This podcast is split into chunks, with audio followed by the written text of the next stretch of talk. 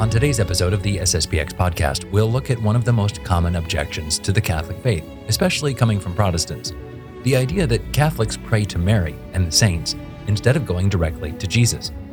After all, Scripture does say to go to Him and the Father. Why do Catholics insist on treating Mary like she's on equal footing with God by praying to her?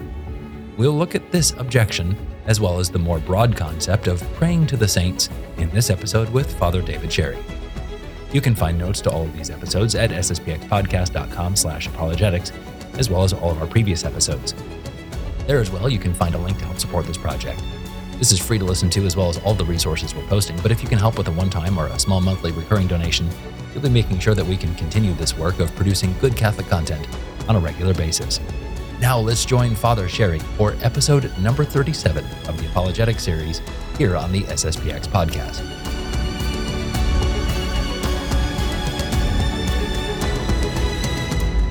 Well, Father Sherry, it is wonderful to have you back again for this apologetics series. And I was actually just looking back at the notes. This is the first time you've been on this series. So thank you for joining us. Thank you very much for having me, Andrew. I'm very glad to be to be back on, and uh, I am looking forward to the next series because because the so many series of SSPX podcasts and they've all been great. So uh, what what's next up your sleeve? I do not know. Well, we have a couple little tricks. Uh, actually, by the time by the time this episode is out, we actually should be able to announce it. So we do have a kind of a shorter mini series coming out very soon. Okay, so I'm not going to spoil it quite yet. But yeah. Um, so Father Sherry, again, for those who may not know you, uh, you are the district superior of Canada. Is that correct? At least currently. That is correct. Uh, absolutely. And um, I will be uh, leaving my post at the end of the year, and uh, I will be succeeded by Father Leroux, who uh, for many years has been the oh um, seminary rector at St Thomas Aquinas Seminary. Yes, great. And then I'll be moving great. to England. Well, congratulations, or I'm sorry, we were chatting a little bit ahead of time and kind of making that same joke earlier. So, uh, but you you were stationed in England for a little bit earlier, anyway, right? Um, I was actually, yep. I was stationed there before, and uh, I'll also be uh, uh, involved with the apostolate in Ireland. So, um, so I'll be returning. Oh, good. returning to my roots, so to speak. Excellent. Well, that's great. That's a beautiful homecoming.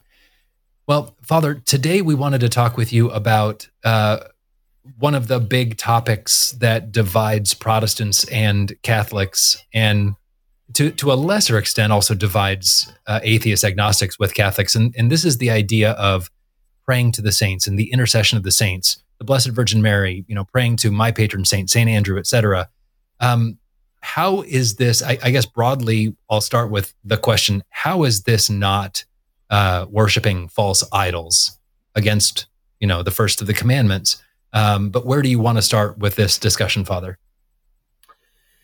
Yeah, I'd, I'd like to uh, go a little wide, first of all, Andrew, if if you allow me, uh, just on the the nature of um, the Protestant error regarding the uh, the honor worship of the saints. Um, I don't want to offend any Protestants because I know that uh, you know there may be some listening in and watching, and they may be entirely of good faith in in what they think, but I just want to point out a little bit what a heresy is, because Protestantism is a heresy. And uh, a heresy is, in the words of G.K. Chesterton, it's your favorite Catholic dogma. In other words, a heretic is not somebody who sets out to say, you know, I'm going to uh, disbelieve what God has revealed. It's somebody who takes one part of the faith, and he detaches it from the whole of the faith, and then he turns this one thing into the uh, the be all and end all of the faith. So, for example, you could take somebody uh, who says, "Well, you think about God. God is all knowing," which is true, and God is all just, which is true. And then they conclude from that well, that means then that the sinner uh, is not going to have any mercy because God is all just. And moreover, he knows in advance uh, who is going to go to heaven and who is going to go to hell. Uh, God is all powerful, and therefore it's been decided by God in advance, and He is going to positively predestine some souls to heaven and positively predestine some souls to hell. Okay, that's when you get fixed on one element of the truth, which is, of course, what uh, what John Calvin did in that heresy of double predestinationism. Um, but you could do that with anything, and that's what uh, you could call nowadays, what we tend to call nowadays, an ideology. So, an ideology is when you take one part of the truth and you make it into the whole truth. So, the uh, communists, for example, will take one part of the truth, which is that uh, material things have a great influence on us and can motivate many of our actions. And then they say, well, that's what explains everything. Or somebody could say, well, poverty is is a bad thing. Uh, poverty is what explains all evils in the world. If only we could eradicate poverty or uh, racism or whatever it might be, then we will be happy. But the mistake that all of these people make is that the truth is is a whole. It's the whole thing, and that's why a heresy, in the uh, Catholic sense, will be taking one Catholic dogma and then forgetting about all the rest.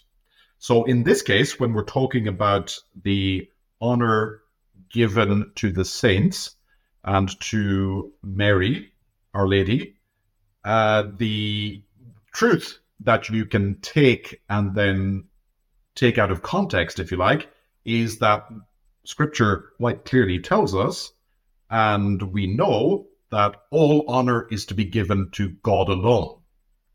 And we know this from St. Paul to, to Timothy. We know this also from the church's liturgy. So, in the Gloria in Excelsis Deo, which is the beautiful hymn recited at towards the beginning of many masses, we say, Thou alone art God, thou alone art Lord, thou alone art holy, Jesus Christ. And so you could take that and say, well, if that's true, if it's if it's true that God alone deserves all honor, then it is forbidden to show honor to others. And that could be seen as quite a, a logical conclusion. But because the faith uh, requires what's called the analogy of the faith, which simply means that all elements of the truth have to be taken together and to be understood correctly. So, for example, if we go back to uh, predestination, so the idea that some Protestants had that because God is all powerful, therefore it is He who decides uh, who goes to hell. So it's it's not uh, there's nothing you can really do about it if God has decided that you're going to go to hell. The part that they're forgetting is that, well, there's also free will. So, in other words, if you have a man who is placed on this earth, it's true that if he is sent to hell, it will be by God's power, and God always knew that he would be sent to hell, but it was his decision because he misused his free will and persevered in a state of mortal sin even unto death. Uh, as regards the honor due to God, well, what is due to God is the honor which belongs to God. Uh, as the prophet Isaiah said, that I am God, I will not give my honor to any graven image or to any idol. Uh, God is a jealous God.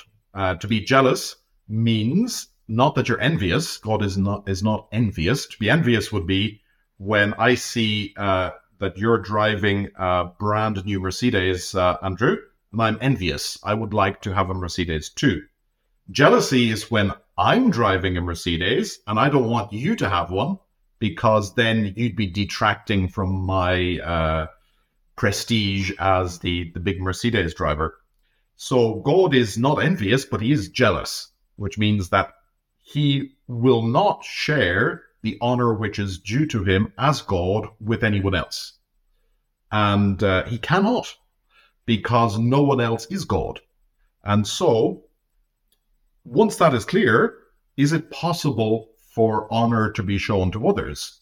And as we will see in the course of our discussion, uh, that a lesser honor, that is not the honor which is due to God, can of course be shown to the creatures whom God Himself has uh, given a claim, let's say, to honor. No divine honor can be shown to creatures. To do so is clearly idolatry, but other honor can indeed be shown to creatures. And that's what the definition of the faith is going to do. Because when we talk about a definition of the faith, uh, to define etymologically and literally means to draw the border, so to draw a line. So if you're, for example, uh, having a bit of a dispute with your neighbor regarding where exactly the boundary is between your property and their property, well, what you're going to do is you're going to go back to the uh, initial lot grants or whatever it is, and you're going to draw a line. And then you say, well, one inch to the west of this line, that's my property. One inch to the west of, to the east of the line, that's your property. And so then everybody knows clearly where the line is. And that's exactly what the definition of the faith does. So if you take a, another example, uh, people nowadays, you know, they, they perhaps look at the at the Pope and they say, "My goodness, what he has said is uh, it's not the Catholic faith." So a particular thing which he has said, for example, that uh, good atheists go to heaven. Okay, they could only, in fact, go to heaven if those atheists died no longer being atheists. So, I, in a sense, they could be good atheists in the way that the good thief uh, went to heaven, but he was no longer a thief, and the atheist would no longer be an atheist. So, people say, well, how is this possible? How is this possible that the Pope would say something like that? Some people then will go to the conclusion, oh, he's not the Pope. But actually, the providence of God has made it that in 1870, the First Vatican Council drew a line and said the Pope is infallible only under these four conditions. And if those four conditions are not there, then he's not infallible. And so now we know where the line is. And so if those four conditions are not uh, are not actually fulfilled, well, that means that yes, he can err. And so when it comes to to the uh, topic for discussion today, which is the honor due to the saints praying to the saints, where is the line? And we're going to see that the line is that divine honor can only be given to God, what we commonly call adoration.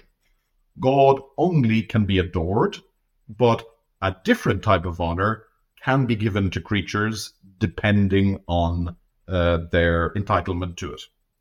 So that's uh, sort of like the introduction I'd like to to give to to our discussion today, Andrew. Um, I don't know if that's clear.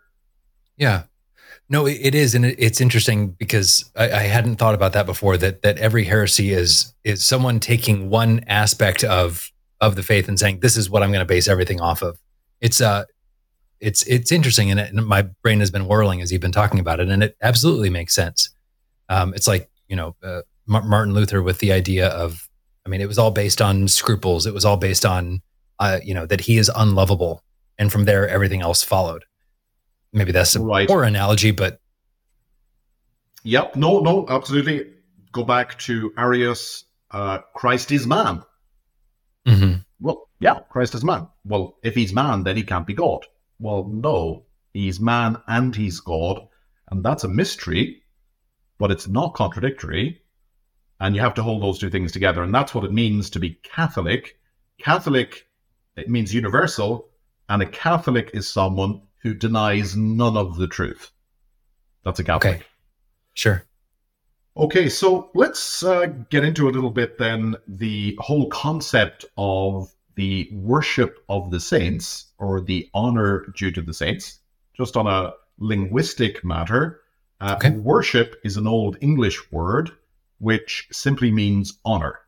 So to honor someone means to show them, uh, to witness to the fact that they have a certain excellence. Okay. So, for example, when you get hauled up in court next week uh, for you know, exceeding the speed limit or wherever it is, you're going to address the judge as your honor. But in certain parts of the world, they actually address him as your worship. Um, same thing. It's honor, worship, uh, two words which mean the same thing. But there are different kinds of honor. And there is a kind of honor which is due to God alone. Because God alone is the creator, God alone is the ruler of the universe, God alone is all good. St. Thomas Aquinas actually uh, explains, as, as he does, he explains pretty much everything, but he explains that honor is given to someone for three reasons. So, one reason is because uh, they are the origin of your existence. So, for example, honor your father and your mother. That's the fourth commandment. And uh, why is that? Well, because they gave you life. Uh, cursed be the man who says to his father, Why did you beget me? Okay, so it's you have to honor uh, him from whom your life came and her from whom your life came. Another reason for honor is because of someone's knowledge. Okay, so someone is very uh, knowledgeable in the truth, and so we tend to honor uh, those who are very wise, for example. Uh, another reason would be because of someone's power. Uh, here in Canada, uh, Justin Trudeau is known as the Honorable Justin Trudeau. Is he, in fact, honorable? Well, yes, because he does, in fact, have the authority which has been bestowed on him ultimately by God. Doesn't right. mean that he's uh, a saint, but that's a certain reason for honor. That's the reason why you should respect the police officer in the street. It's because he does participate in the authority which comes from God. Clearly, your parents also uh, would participate in that. And then, because of somebody's virtue, somebody's uh, very good, very holy, uh, very virtuous, that is a reason to honor them. Now, you can see that uh, God has all of those things. He is the principle from whom we come. He's the origin of the universe. He is all knowing. He is all powerful. All authority comes from him. He is all good. And that's why God uh, merits the supreme honor, uh, which we call uh, adoration. But you can see how uh, a human being, because God does not hoard up all goodness for himself and say, oh, you human beings, you don't need to do anything. God governs the universe by delegating his power and by delegating his responsibility.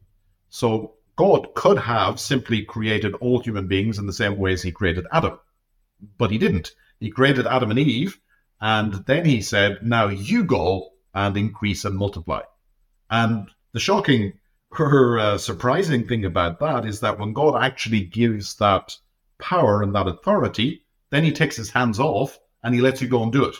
So God does not intervene every time that a parent uh, makes a bad parenting decision. Uh, God has has delegated this responsibility, and He actually has delegated the responsibility. Um, same thing. The the wisdom, the knowledge of God is participated in by creatures. Uh, the virtue of God, the uh, the virtue of human beings, is something which is also worthy of honor. And so you see clearly that honor due to God is at a, a superior level because he is God, but then creatures also can have honor based on some participation in the uh, in the greatness of God. Now, this honor uh, we're talking about as given to the saints. Okay, so what is a saint? So a saint is someone who is holy. That's what it means to be a saint. As sanctus means holy, and God alone is the all holy. When Isaiah saw the vision of God in the temple in uh, Isaiah chapter 6, he heard the angels uh, singing, Holy, Holy, Holy. And some person who is not God can be called holy insofar as uh, they share in the life of God. And the life of God is called uh, the supernatural life, which is communicated to us by sanctifying grace, the grace which makes us share in God's life. And we know that the apostles referred to the first Christians as saints. So St. Paul writes to the saints who are at Corinth, for example. Uh, that means those who are sharing God's life because they have been redeemed by the Redeemer from the kingdom of Satan and they are now saints. So the saints could be either here on earth. and Of course, no one can say for certain here on earth uh, who is in the state of grace. We can have a fair idea. So you, in your own conscience, will know whether or not you have uh, repented of, you know, hypothetical mortal sin that you committed. Let's say, you know, yesterday I stole, you know, a million dollars, and um, you know, if I'm if I got that a million dollars sitting in my back pocket and I'm planning to spend it tonight, well, I know I'm, I'm not a saint. I'm I'm in a state of mortal sin. Or it could be I repented, gave back the money, I went to the sacrament of penance, and I am now, as far as I know, my conscience uh, witnesses that I am in the state of grace. But ultimately, God knows. And a saint could be in the next life also, because after death, those uh, those people who die in the state of friendship with God, the state of sanctifying grace, they are the saints. And these saints, according to the book of the Apocalypse, sometimes called the book of Revelation. According to the Apocalypse, these saints are too many to number. So when the vision is given of the 144,000, 12,000 of each of the tribes of Israel, and then St. John saw a crowd of all nations and of all tongues, which no man could number. And these are the saints. So is it uh, allowable to give honor to the saints. In other words, because of their their goodness, because of their um, proximity to God, because of their imitating of God's holiness, may we give honor to them? And the answer is fairly simple. That uh, let, us have a look in sacred scripture and tradition and see what what actually happens. So, in sacred scripture and tradition, we see that um, honor is given by God to the saints. And you know how it works that if the boss honors someone, well, then everybody else should honor them as well. So uh, if uh, if the king says, "I'm going to honor uh, Bob because Bob was extremely valiant in battle," then he actually uh, gives a decoration to Bob, and then everybody else honors Bob as well. So let's have a quick look through sacred scripture, and we see that the patriarchs, for example, showed honor to the angels. So Abraham, when he met the three angels which were on their way to Sodom in Genesis chapter 18, the scripture tells us that he adored them to the ground. Mm. Now, adoration, I, I, just mentioned, is that we use that word adoration uh, specifically in connection with God, but you could understand it as a more general uh, honor as well. So, uh, as an inferior type of of of uh, of honor. The same thing when the angels came to Sodom, uh, Lot was waiting there, and he went, and the Scripture tells us he worshipped prostrate to the ground. Joshua, when he saw the archangel Michael in Joshua chapter five, he fell on his face to the ground and he worshipped it. Okay, so this, remember, worship means honor. This is the honor which the saints of the Old Testament, the holy men such as Abraham and Joshua, are showing to uh, the angels of God. And God Himself tells us in 1 Kings, uh, so you remember that uh, there's a little bit of a uh, there can be a little bit of a difficulty in in uh, enumerating the books of the Bible. So uh, traditionally, Catholics using the Vulgate will have four books of Kings, but the uh, Protestant Bible uh, rather refers to the first two books of Kings as First and Second Samuel, and then what we call three and four Kings, they call one and two Kings. So it can be a little okay. confusing. So I'm talking about one Kings, which is one Samuel, and God says in chapter two, "Whosoever shall glorify me, him will I glorify." Okay, so if you give honor to me as God, then I also will give honor to you. Just as our Lord said, that if you confess me before men, I will confess you before my Father who is in heaven. Just a quick explanation. What is glory, uh, Andrew? This is not a, I'm not trying to put you on the uh, on the spot here, but we we often hear about glory. So glory is when you make known the greatness of another. Okay, okay. so uh, my team uh, won the uh, the football uh, cup in the uh, in the state last year, and then when we came home, there was a big parade, and it was glorious. Everybody knew how good we were because uh, it it was known that we were good. So the glory of God is when it is known and made made manifest to everyone how great God is. That's why the Psalm says that the heavens show forth the glory of God. When you look at the heavens, the stars, the planets, you say, my goodness, uh, God is great.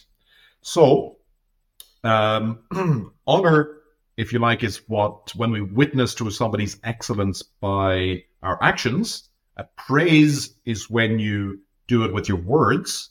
So we praise God, you're witnessing to his greatness uh, through words. And then glory is when it is known to others that uh, God is good and God is great. Okay. Um, Psalm 138. This is the uh, the psalmist David who says, "To me, thy friends, O God, are made exceedingly honorable." Okay, so that means uh, the friends of God are not God, but to me they are made honorable because they are like God. And uh, final quote from scripture right now, our Lord himself says, If any man minister to me, him will my Father honor. Okay, so the honor which is shown to uh, a creature based on his closeness or his goodness to God. Now, the thing is that um, you could say, well, yeah, but this is this is going to fall into uh, into some sort of, of of idolatry. You know, it's it's going to go too far and there's a danger that some creature is going to receive an honor which is due to God alone. And this has happened. It has happened in the past, around the time of Saint uh, Epiphanius, which I think was around the fourth century of our era. Uh, there was a sect of Christians, and it's always interesting to look at the sects of the Christians because the sects are condemned by the church then that means that the church does not agree with their false doctrine. So if the church condemns the sect which uh, which gives the honor due to God to, to creatures, then that means the church does not agree with giving the honor due to God to creatures. If the church condemns the sect of the Manichees, uh, which the Manichees said that all material things were were bad, then well, you can't accuse the church of being Manichean then, because it condemns it. Even if there are people who who who may go in that direction, that is not what the church uh, approves. That that is being defined. The line has been drawn to show that that's not okay.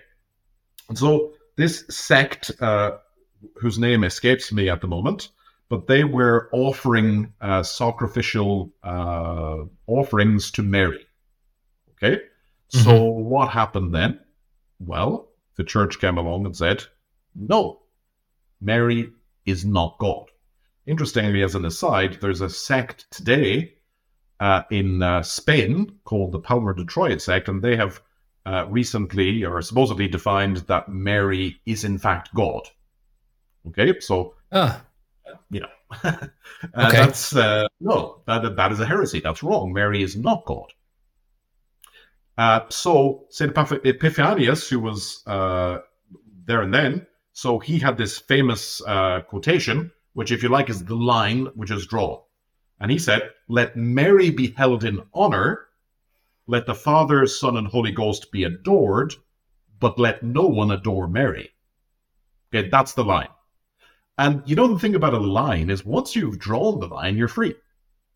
Okay, once once you actually drew that line between your property and your neighbor's property, then your children were free to play as much as they wanted because you had now a fence there. Okay, before that, you were always afraid that the kids are going to be uh, putting the balls over onto the neighbor's property and that he was going to be coming over complaining. You put up a fence, don't worry about it anymore. The same thing with the honor due to the saints, the honor due to Mary. Once you put up that line and you say, the honor due to God is for God alone, and honor, lesser honor, can be given to creatures who merit it because of their closeness to God, then you're free. Okay. You don't cross the line, you're you're good. Let me explain the different types of honor because there are names on the different types of honor. And this is the thing, or one of the things that actually converted the famous author uh, Graham Greene. Uh, Graham Greene was uh, an English author of the 20th century. Uh, I'm not saying that all of his books are recommendable, but it is a fact that he was he was you know effectively uh, an eighth. Well, he was he was a non-believer, let's say, and he um, he he was you know lamenting the fact that the Catholics engage in uh, saint worship, etc. And a young woman wrote to him and explained to him that there is a difference between latria, dulia, and hyperdulia.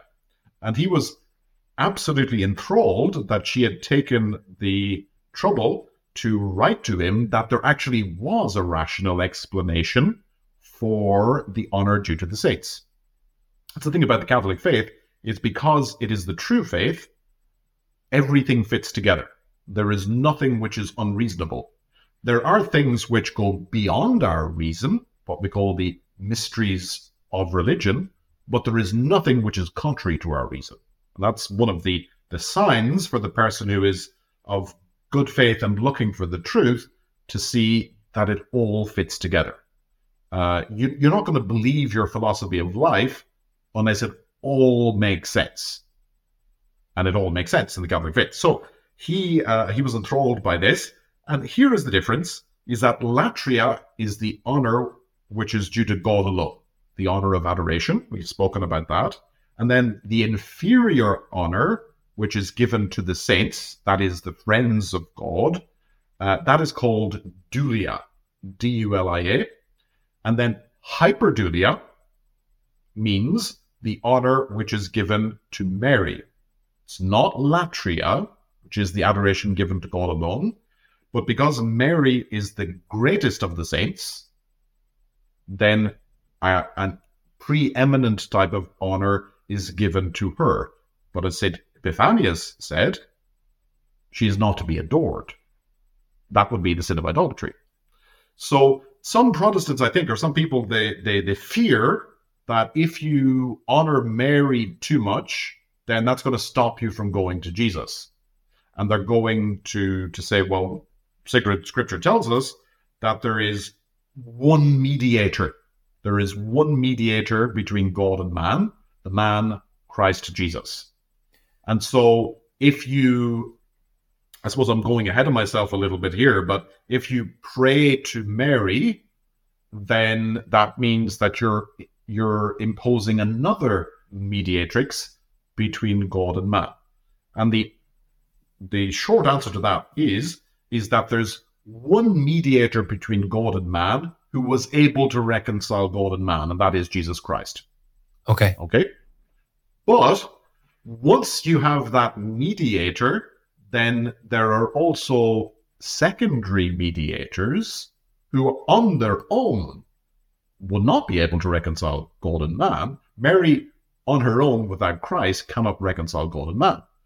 But just as in the fall, by the disobedience of Adam, all sinned, well, he was aided by Eve. So also in the redemption, by the obedience of the second Adam, Jesus Christ, all were saved. Well, he was aided by what the earliest fathers of the church call the second Eve. Right. It's God uh, deigns to unite us with the greatest of his works creation and redemption. And that is why when you say that, well, the saints are, are mediators, and we'll see that God uh, does not have a problem with that, according to sacred scripture, um, the saints are mediators, yeah, but they're not the mediator. And mm-hmm. they cannot be the mediator because only Jesus Christ is the mediator. But they are the uh, the friends of Christ, the uh, the secondary mediators with him. I have a uh, a bit of a devil's advocate, Father. If you have a moment while we're on Please. speaking on the uh, the quote unquote worship of of Mary or the hyperdulia, I was in in preparation. I, I looked up a bunch of uh, Protestant Lutheran texts on what they say about what you just said, Father. Um, okay. And I and I found an interesting quote from a, a Lutheran blog. They said um, the worship of Mary is obvious in popular Roman Catholicism, even though the Catholic Church denies that they do this. Uh, they continue the distinction between latria and dulia and hyperdulia is simply theological word game and sophistry. They are deceived. So, what you're saying makes sense that there are different levels of of uh, again latria, dulia, hyperdulia. But a Protestant would say, and he is saying, um, that this is just a word game. You're just you shouldn't be praying to anyone outside of God. It's just you're just trying to co- cover yourself. Uh, how would you respond to that, Father? Okay, um, I I think that um, you are playing a word game when you pretend that there is a difference simply because you use different words. So, for example, when I, uh, I say uh, abortion, and I say, no, no, let's not call it abortion, let's call it reproductive health care. Or here in Canada, uh, I heard recently a news report where it, it said that uh, somebody had referred to quote unquote euthanasia to refer to medical assistance in dying.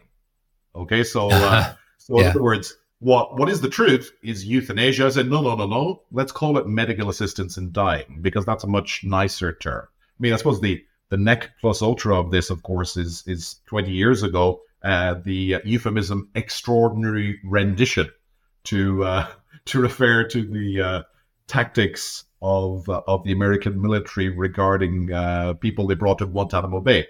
So right. it's, it's a wonderful eu- euphemism, I must say, but is there actually a difference between that and abducting somebody you want to keep in, in prison? Enhanced no, interrogation, also. exactly. exactly. Yeah. So that's word games. But here, you're taking a genus because you know how you make uh, how you make a definition. So the way to make a definition is you take a genus and then you add a specific difference. So when Aristotle says that man is a rational animal, he takes the genus animal, which refers to a sentient living thing. Okay, people often refer to sentient these days to mean intelligent. It's not doesn't mean intelligent. Sentient means that you have uh, senses, that you have uh, senses you're able to feel. That's sentient. So he takes animal, and then he says, well, what's the specific difference between man and all other animals? Well, the specific difference is that he's rational. That's the definition of man. It's a different thing. We have a different name for it. And so here, when you have the distinction between latria, dulia, and hyperdulia, you're taking a genus, which is worship, which means honor, and honor is defined as uh, witnessing to a person's excellence. And you're saying, okay, well, what's the specific difference between the honor which is given to God, which we call latria, well, the specific difference is that he is given honor as the creator and the ruler of the universe, the source of all goodness, all powerful, all the attributes of God. And then the specific difference between honor in general and uh, and dulia. So what makes dulia is that this is given to someone who is not the creator of the universe, who is not the redeemer of the world, who is not uh, all powerful, all knowledgeable, but who shares in God's excellence in some way. And I would throw back at the uh, at the um, Lutheran uh, theologian that you're you're quoting there is well, would you in good faith give honor to a living human being? Okay, so for example, if you uh, if you meet the uh, the King of Canada, for example, Charles III, uh, would you bow to him? Uh, if you're invited to the White House, uh, presumably you're going to have to engage in some sort of etiquette before Joe Biden. Would you do that? But if right. you do, you are giving the honor to a creature which you're claiming is due to God alone. So the honor given to the saints is something which is given to a creature, but simply because of some excellence he has, which in fact comes from God. And so you could say that all honor given to, to creatures, provided it be based on a true reason, is ultimately given to God. And you can you can actually see this in sacred scripture, uh, how uh, God Himself uh, gives honor to the uh, to the saints. One great example, I think, is in the book of Job. So you remember how the book of Job, um, which uh, which is you know extremely extremely interesting uh, book, uh, needs to be read very slowly, preferably with a commentary. But after it's all over, and the conclusion has come that Job has not sinned terribly, and he is suffering even though he does not really deserve it. Okay, and in that, of course, Job is a is a, is a type of our blessed Lord. But after it's all over, God is not happy with the three friends. So the three friends uh, are going to have to do something to make up. And God says to them, um, you know, you're going to go and get seven oxen and seven rams and go to my servant Job and get Job to pray for you, and I will listen to him.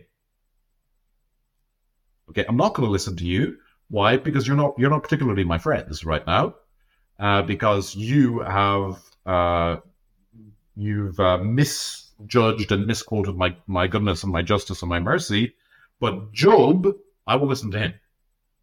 Or the honor which is uh, given to the to the saints, uh, God says to Jacob, for example, "I will bless thee, and all nations." uh, will be blessed. Why? For my servant Abraham's sake. Or Moses, who uh, who honors uh, uh, or Elias. I mean, many of the patriarchs says, "Remember Abraham, Isaac, and Jacob." So the uh, the the thing there is that I think what the Protestants can come from is that they're very uh, uncomfortable in general with any sort of material worship. Okay. Right. So you go to many uh, Protestant um, churches, and there's there's going to be no statues. There's no stained glass. I mean, it depends on the Protestant uh, denomination, of course, but it's the again, it's taking something out of context or taking something out of proportion when it says, "Well, our Lord said that God is to be worshipped in spirit and in truth." Say, well, if God is to be worshipped in spirit, then away with these material things.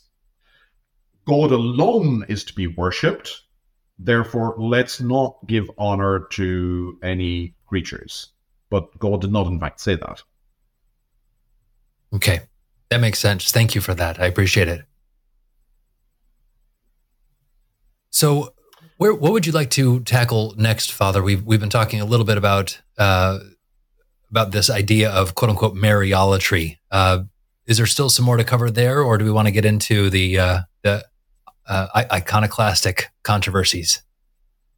Yes, I mean we could just finish up a little bit on Mariolatry in sure. saying that commonly uh, it's said, well, devotion to Mary is kind of like a holdover from paganism, because uh, in paganism, of course, you have goddesses, you have the the whole mm-hmm. pantheon of gods and goddesses, and so uh, after the pagans converted then, uh, you know, later on, uh, this worship of Mary, so honor given to Mary, hyperdulia, if you like, um, that's just a holdover from paganism.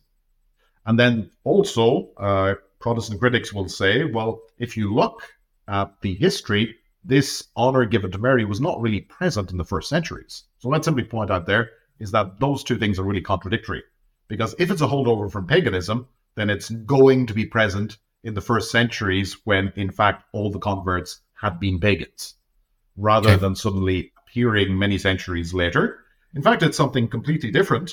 Is that the the the pagans? So they um, invent gods. Of course, there's a there's a certain um, that's a good side of mythology. Uh, in in as a myth is something that the the pagans used to try to explain reality. And there was there was a sort of a healthy mythology, and then there's a sort of very dark mythology, which is uh, really uh, false gods that really were demons. Um, this this is something which all paganism is effectively a mixture of the two, but some paganism is worse than others, some paganism is less bad than others. Uh, the thing about the Catholic faith is that it is the truth. Catholic means universal. The Catholic faith is that which Jesus Christ came into the world, not abolishing anything true which already existed, okay, not an ideology coming along and saying, ah, if only we can have uh, complete and utter equality, then all the problems of the world will be uh, sorted out. Okay, no, the the truth actually comes along and says, okay, everything that was true is still true. But here is the uh, precise truth which you need to make your way to heaven, to save your soul. And so the devotion to Mary is entirely different from paganism because it's not worshipping her as a goddess, it is honoring her for what she actually is that is, the Mother of God. And for honoring her for what she is, that is, the one pure human person. Jesus Christ, you remember, is not a human person. He's a divine person who has a human nature. She's a human person. The one human person who is all pure, uh, all uh, all beautiful in every way. But she's not God. And you see how there's once you draw that line, there's freedom. So sometimes uh, people who are looking in from the outside on the Catholic faith, they're kind of looking in on the wall, which uh, the definitions of the faith have, have built up around the truth. And they're looking in and they're seeing the May processions, where statues of Our Lady are bringing brought down the streets and flowers are thrown in front of her, and grown men are going to kneel down and cry in front of the statue of Our Lady, and they're saying, "What is this paganism?" Well, what they don't understand, in a sense, you know, I'm not blaming them for not understanding, but what they don't understand is that it's not paganism at all, because you go and ask that person, "Are you worshiping God?" They say, well, "Of course not." They know exactly what they're doing, and uh, and so that's why Mariolatry, it's kind of difficult to see the truth of the Catholic Church when you're on the outside. Yeah. Because there's so much uh, garbage, let's say, that's been built up over the centuries that it's it's hard to go through. You need to actually go in there and you need to to to experience it as it were and say, oh, okay, so this is what it is. Anyway, let's get on to the whole statue and picture worship thing. Sure. Uh, because that's another important thing is that, well, why do we honor pictures, so to speak? So you go into any Catholic church um, and you're going to find statues of Our Lady, St. Joseph, the saint um, of the church, etc. And you're going to say, well, candles are burning in front of the statue. What does all this mean? Well, it's very, very simple, uh, really. It's um, you know, if you're uh, in your home, uh, you may have some pictures, photographs of people, and uh, let's say you've got a a photograph of your wife that you you bring with you. And do you honor that photograph? Do you perhaps look at it, maybe even uh, you know, perhaps even kiss it? Is what are you doing there? So, what one thing you're not doing is you're not honoring a piece of paper what you're doing is you're you're you're you're taking something which represents something else and you're honoring that other thing it's the same reason why uh, the flag is not just um, something which was put together of different types of material, different colors, it actually means something else. It's a sign of something else. So that's what the statue is, or that's what the picture is.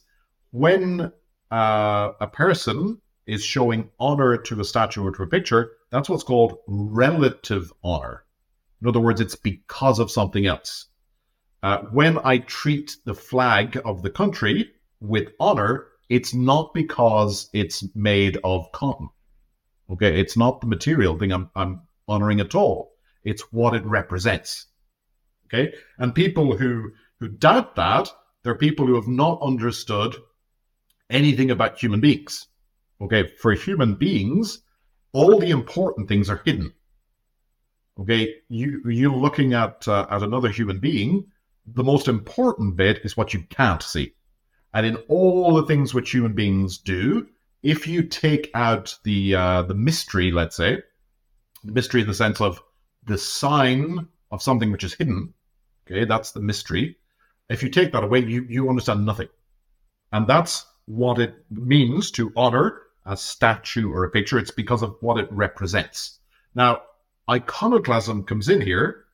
Um, but before I get there, there's an important scriptural thing to to uh, to look at, which is that it's quite clearly given in the old law, in the Mosaic law, Exodus chapter 20, verse 4. Uh, Thou shalt not make to thyself a graven thing, nor the likeness of anything that is in heaven above or in the earth beneath, nor of those things that are in the waters under the earth. And that's in connection with the first commandment I am the Lord thy God, thou shalt not have strange gods before me. Okay, the first and the most important commandment, really, that's why it's it's the first, it is that the true God is God, and nobody else is to be honored or adored like him. Okay? So is this then not still the case? I mean, are we are we not being disobedient to God's law when we uh, make graven things or we have pictures? Now, if that is the case, you know, we, we are we would have to go full Muslim on this. You know, the Muslims do not have uh, pictures. Um, so in their mosques, they have just abstract art. Okay, so we'd have to get rid of photographs as well, because a photograph is the likeness of a thing that is in heaven or on the earth. So all photographs have to go, etc. In fact, this podcast uh, would, I think, come under the censure of the law because people are looking at pictures of us. And in fact, uh, you know, between you and me, the world might be a lot healthier if all videos were uh, were, were uh, banned sure. nowadays. But uh, that might put you out of a job. So uh, yeah, I'm going to suggest that. But anyway, let, us uh, seriously. Uh, this is part of the old law, and it's important in the old law, that is the law given to Moses, to distinguish three elements. In the old law, there is the natural law, which is the uh, law of nature, that is the way that a thing has to uh, conduct itself based on its very nature. So the natural law is effectively the Ten Commandments. Man, by his nature, must worship God, must respect God, must respect his parents, must respect his neighbor and his various uh, rights. Okay? If you don't do that, then there are going to be serious problems down the road.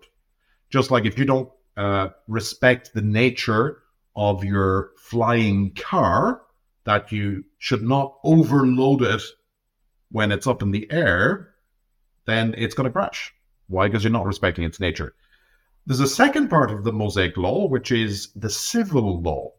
Because remember, at that time, uh, before the first king, the people of Israel were a theocracy and God enacted the civil law. And that's why in the civil law, it says, for example, that what the punishment is to be for certain offenses. So, uh, for example, the punishment uh, for a for a man who is a wizard is that he's to be put to death. Okay, that's because a wizard is someone who is in league with Satan. Of course, you have to prove that he's a wizard. Yeah, you can't uh, you can't just say, well, I'm saying that Andrew's a wizard. Let's put him to death. Obviously, right. has to be proven. etc. Okay. Uh, third part of the Mosaic law is the ceremonial law, the liturgical law, which is there to prepare the people for the coming of the Savior. This is the sacrifices in the temple, daily sacrifice, annual feasts, etc. Now, the first part of that law, the natural law, is still in existence because it's the law of nature, and it will always be in existence, and always was before the giving of the law to Moses. It was spelt out on two tablets of stone so that there could be no confusion about it. Because if it had not been revealed, the natural law, you and I could argue and say, well, maybe it's okay to bear false witness against your neighbor in certain circumstances. Okay? And we get and who's to say I'm right and you're wrong, or you're right and I'm wrong? So in the end, God said, No, there's no doubt about this. I'm graving it on stone. This is the natural law. And and and uh, if we uh, accept that, little bit of uh, advice to any politician in the world whatsoever. First step to peace: get the natural law and keep it. Yeah, that's that's going to help you out so much. Okay, but the other two parts of the law do not exist anymore. They are not in force. When Jesus Christ was crucified, the veil of the temple was rent from the top even to the bottom. The Old Testament is over. Christ said at the New Testament, This is the blood of the new and eternal testament. And so the old law does not oblige. So you say, well, what about this uh, interdiction about making graven things or the likeness of anything that is in heaven? Is that part of the natural law? or is that part of the ceremonial law? And the answer is it's not part of the natural law because God Himself uh, says elsewhere in sacred scripture for the chosen people to make these graven things. Okay? So people say the commandment is thou shalt not kill, and you say that capital punishment is not necessarily uh, wrong. Okay? How do you how do you manage to uh, to put those two things together? Because capital punishment is killing. And the answer is, well, we know that the commandment does not prohibit capital punishment because God lays down capital punishment in certain circumstances in the old civil law. It doesn't mean that we have to follow slavishly the old civil law. In fact, we don't have to because it's not in force, but we know that it can't be necessarily wrong. And so, in the uh, in the ceremonial law, God says, for example, to Moses, five chapters later, okay, so five chapters after thou shalt not make a graven thing, he says, thou shalt make two cherubims of beaten gold. Okay, cherubim is an angel. Where is he going to put these cherubims? He's going to put them over the propitiatory in the temple and I will speak to you from the midst of the two cherubims. Okay? Or, as we see later in the prophet Ezekiel, Ezekiel chapter 41, there were cherubims and palm trees wrought, so that a palm tree was between a cherub and a cherub. Every cherub had two faces. The face of a man was towards the palm tree on one side, and the face of a lion towards the other. Okay, so God says, do not make graven images. And then God says, do make graven images. So how do you this is going to be something for the atheist then. Say, oh yeah, sacred scripture is just a lot of rubbish because it's all contradictory. It's not contradictory at all. God is saying, in connection with thou shalt not have strange gods, God is saying, do not make any graven images so that you do not fall into the temptation of idolatry, as all the pagans do. Because you know how people operate. Yeah. It's well, everybody's doing it, so let's do it as well.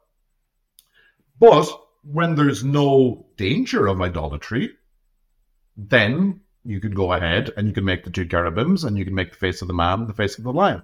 And so in the New Testament, the New and Eternal Testament, when Christ has opened up the gates of heaven, and it is clear from the very beginning of the church that Christ alone is God, but that all Christians are other Christs. St. Augustine says that. Christianus alter Christus, well, then they too are to be honored, but with a different honor. And then the danger of idolatry in the uh, Catholic Church is effectively non existent in this new dispensation. Uh, clearly, Catholics can become idolaters and they're no, no longer Catholics, they're going to be uh, excommunicated. Uh, but that's why it is not, in fact, forbidden, uh, according to uh, according to sacred scripture, it is not forbidden in the new law to have uh, images of the saints. Now, all of this really caused a lot of controversy in the eighth century, uh, Andrew, which was the whole iconoclast movement. Now, the iconoclast movement really uh, was that there are to be uh, no more images in our churches.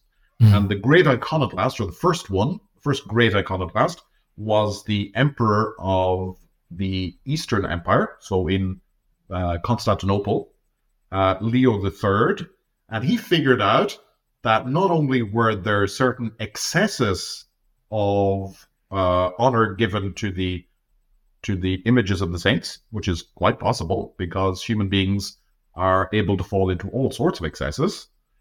Uh, but also, he figured that these images were an obstacle to conversion for the Jews and the Muslims, because the Jews who hold the old law and the Muslims who uh, spurn any images, they would not accept this. And so he uh, decided that he was going to conduct a war on images.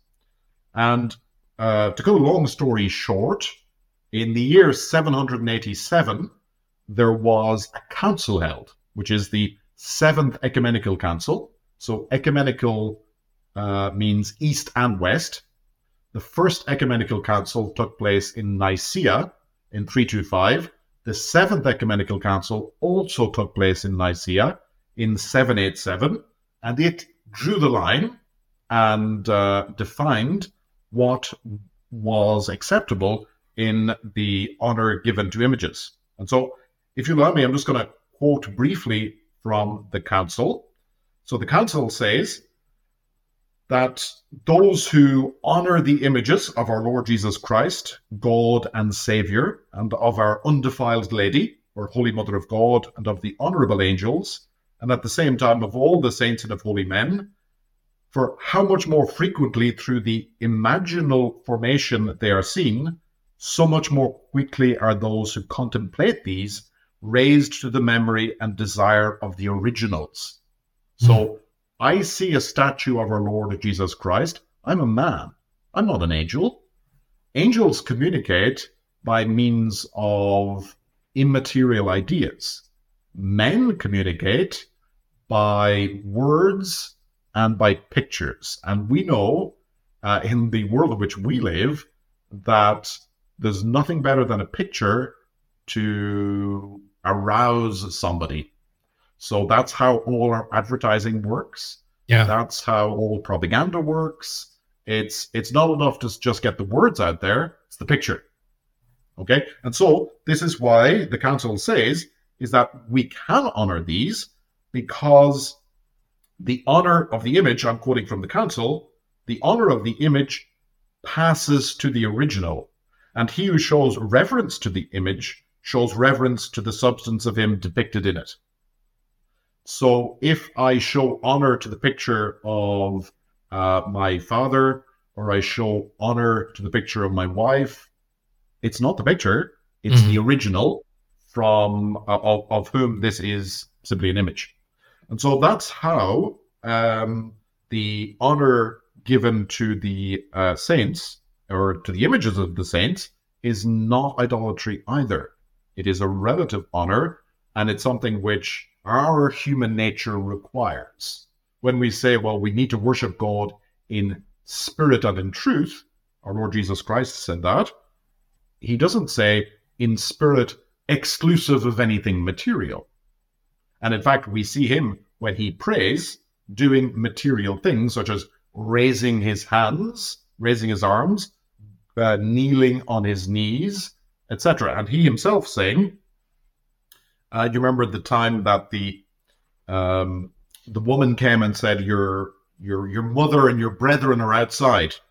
Now, brethren in the language of the scripture means from a common ancestor. It doesn't mean uh, the children of Mary, because Mary was a virgin before, during, and after our Lord's birth.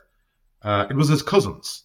Like in Africa today, uh, everybody's referred to as brother. You know, Right. people, even in, in North America, people go up to you and say, hey, brother. Um, and they're, yeah, we're, we're somehow related. It's true. Anyway, our Lord said, Who is my father and mother and brethren? He who does the will of my Father in heaven, he is my mother and brother and sister. Hmm. Okay. He didn't say he was my father. I'm misquoting there because, of course, he does have the div- a divine father, but he does not have a, a, a mother in heaven. His mother was born on earth, and she will be honored because of her closeness to him by means of doing God's will. So that is the whole thing due to the honor of images. There's one last point I'd like to uh, catch up on, if that's okay, Andrew, and that is Sure. praying to the saints. Uh, because that's another thing as well. Okay, you can say, well, I can honor someone who shares in God's greatness in some way, just like I honor the king, or I honor the president, or I honor the governor, or I show respect to my parents, which is commanded by God. I can see how an image is relative, but praying to the saints, surely prayer is for God alone. And here, once again, of course, there is an element of truth. And the element of truth is that there is a fundamental difference between the prayer to God and prayer to the saints. Okay. The fundamental difference is that prayer, in fact, is defined as the raising of the mind to God. Okay, that's the definition of prayer, the raising of the mind to God. But when we talk about prayer to the saints, it's um, a different kind of prayer. It's asking them to intercede for us um, with God. And we, I mean, we say that in English to a certain extent when we, perhaps in old fashioned English, when you say, you know, I pray thee, uh, please hold me excused. So I'm Right. asking you to do me a favor. Hold me excused. I can't make it. Okay, so that's a prayer. So the thing there is you have to keep in mind that you can use the same words for some things which are not exactly the same. Okay, so uh, there's a certain what's called analogy in the use of words. Uh, classic example: an animal is healthy, your uh, food is healthy, and your urine is healthy. Okay, we say all those three things. You get Sure. your you get your uh, your urine tested, and the doctor says no, it's healthy. Okay, well, how does that work? Because surely they're not all healthy in the same way. Right. That's called an analogy. Is that there's one which is actually healthy, and that's the animal. Okay, the animal has a healthy body. The food is said to be healthy because it causes health in the animal. Okay, if you eat healthy food, it's not because the food is healthy, it's because it makes you healthy. And the urine is said to be healthy because it's a sign of health in the animal. Okay, and that's called analogy. So when I say, for example, that I worship God and I worship the saints, it's not the same thing. Right. It's I worship God because He's God, and I worship the saints with a lesser worship or honor because they participate in God in some way. Same thing uh, if you say, you know, God is good and this pizza is good. Well, some people will say, "How- how can you say that the pizza is good? God alone is good. Right. It's analogical. Any goodness in the pizza, in fact, comes from God because all goodness comes from Him. But it's good in a very different way. And that's analogy. So when we're talking about prayer, the prayer to God is I pray to God by raising up my mind to Him and I ask Him for various boons, forgiveness for my sins, graces for the future. But I can also, in a different, though not completely different way, uh, ask the friends of God to intercede for me with Him. And that's very clear in the prayer of the church. So when we pray to God, we say, Have mercy on us, because Mhm. God is He who can show mercy. Or we say, uh, Graciously hear us. Or we say, um, Spare us. Okay? But when we pray to Our Lady or the saints, we never say those things. We never say to Mary, Have mercy on me. Or we never say to Mary, Spare me, because she is not the monarch. She's the queen, but she is not the, uh, she's the queen because she is the spouse of the Holy Ghost, as all saints are, as scripture uh, shows us. She is the mother of God the Son, become man, Jesus Christ. So she is the queen, but she does not have all the power because she's not God. But she can intercede for us with God. So when we're praying to the saints, we say, pray for us, or we say, intercede for us. Mm-hmm. In other words, you can ask God because you're his friend. I perhaps am I'm a sinner. Perhaps I've committed a mortal sin, God forbid. I am not in a state of friendship with God. I am not I can, of course, ask him for mercy, but it may be more, uh, it may be better for me if someone who is in friendship with God asks for mercy for me.